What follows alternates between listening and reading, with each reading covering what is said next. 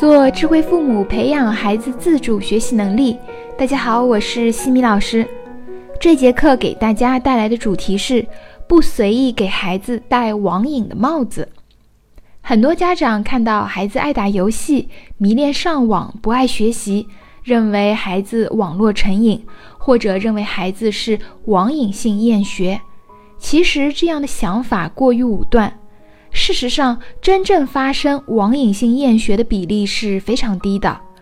中国科学院心理所的研究表明，网瘾性厌学的孩子比率不会超过总数的百分之二。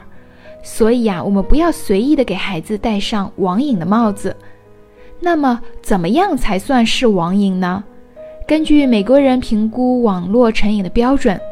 在以下九个项目当中，如果有五项选择是，就可以确诊为网络成瘾。那么我们家长也可以让孩子来进行一下自我检测。第一，每个月上网时间超过一百四十四小时，即一天四小时以上。二，脑海中一直浮现和网络有关的事。三，无法抑制上网的冲动。四。上网是为了逃避现实，解除焦虑。五，不敢和亲人说明上网时间的长短。六，因为上网造成了学业和人际关系障碍。七，上网时间往往比自己预期的时间要长。八，经常花许多钱更新网络设备或游戏装备。九，需要花更多时间上网才能够感到满足。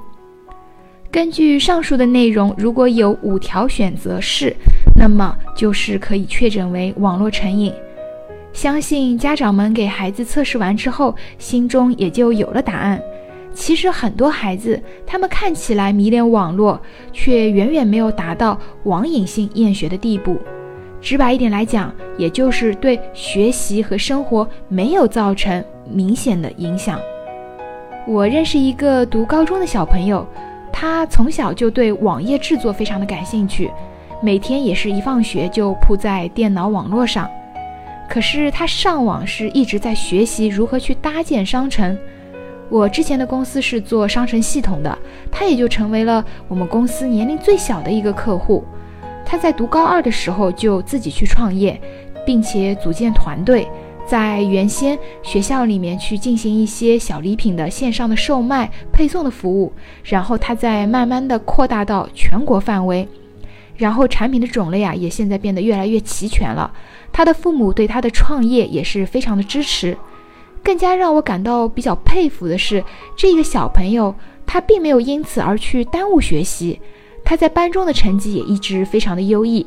所以呢，我感觉到。如果说能够把网络运用的好，完全它可以成为帮助孩子成长的一个工具。有很多家长可能会说，像这个高中生的情况是属于个例，我们自家的孩子是完全不可能做到的，自家的孩子整天就只是打游戏。那么我想说的是，但凡沉迷于网络游戏的孩子，其本质都是缺爱。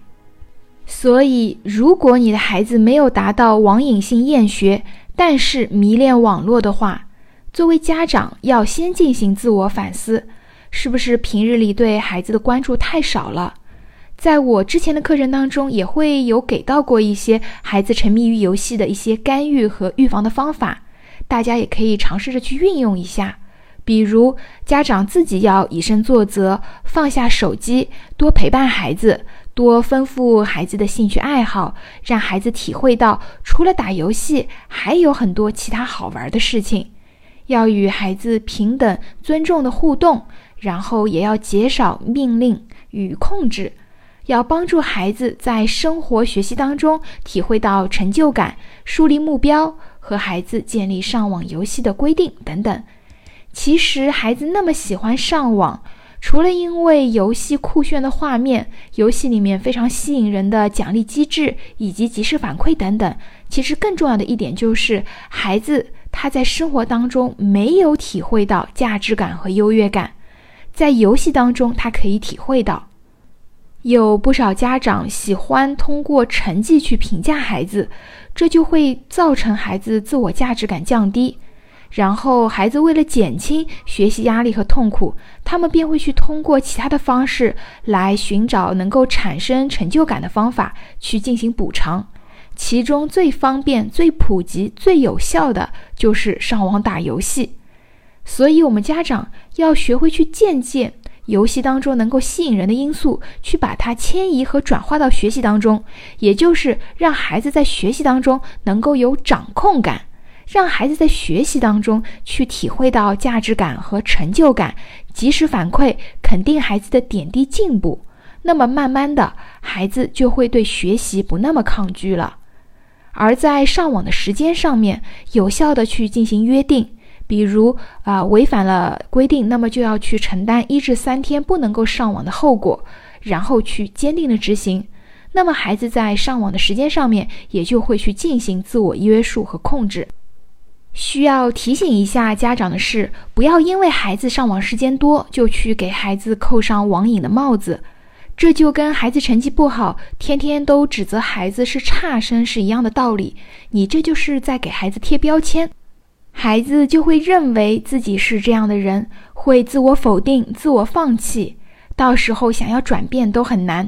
我们需要做的是帮助孩子去解决问题，而不是去指责和扣帽子、贴标签。假如经过前面的自我检测，发现孩子符合网络成瘾的情况，那么建议找心理咨询师去进行心理的干预和药物的治疗，会更加的有效。在下一期的课程中，我将会和大家分享孩子记性不好怎么办。感谢各位收听，如果你喜欢西米老师的课程，欢迎在评论区给到反馈意见。